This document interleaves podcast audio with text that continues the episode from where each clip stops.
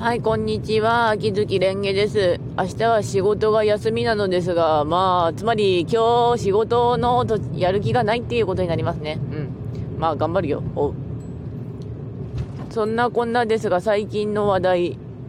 あの、ベッドのところで愛用しているキティちゃんの喋る木馬の目覚まし時計がぶっ壊れました。あの、私がずっと愛用していた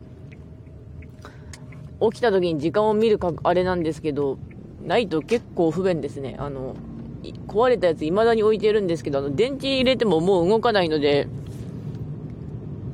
あ、あでも喋りはするので、うん、壊れたということになる。この目覚まし時計は、あの、親が、め、あの、知り合いのメガネ屋さん兼時計屋さんみたいなところで買ってきたんですけど、意外と値段しましたね。なん当時の私確かなんでこんなに目覚まし時計に値段かけるんだろうみたいな思いがあったんですけど、なんだかんだ言って、あの、ずっと使ってたんですよね。時間見るのに使ってて。で、最近なんか電池切れてきたなと思って、まあ、後で電池変えればいいかと思って電池変えたら動かなかったので、うん。ありがとう、目覚まし時計。そして、ないとちょっと寂しい。目覚まし時計がちなみにあの、なんだかんだ言ってキティちゃんなんですけど、結構黄ばんでるんですよね、あのキティちゃんの白いところが。ちょっとあれだった。でもまあ可愛らしいからよし。キティちゃん。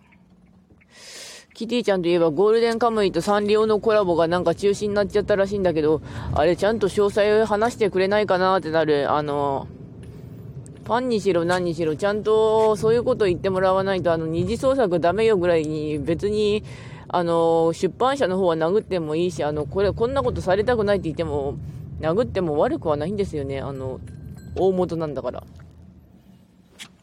こっちは、まあ、二次創作なんか結局、あの、おめこぼしでやってるようなものなので、ええおめこぼしなのですよ。というわけで、そろそろ終わります。うん。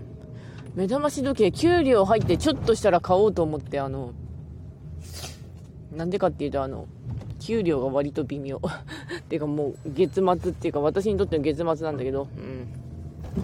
時計はでもなんだかんだ言ってないと困る。うん、なんだかんだも結構口癖だなーって思いつつ終わります。それではご視聴の方ありがとうございました。それではまた。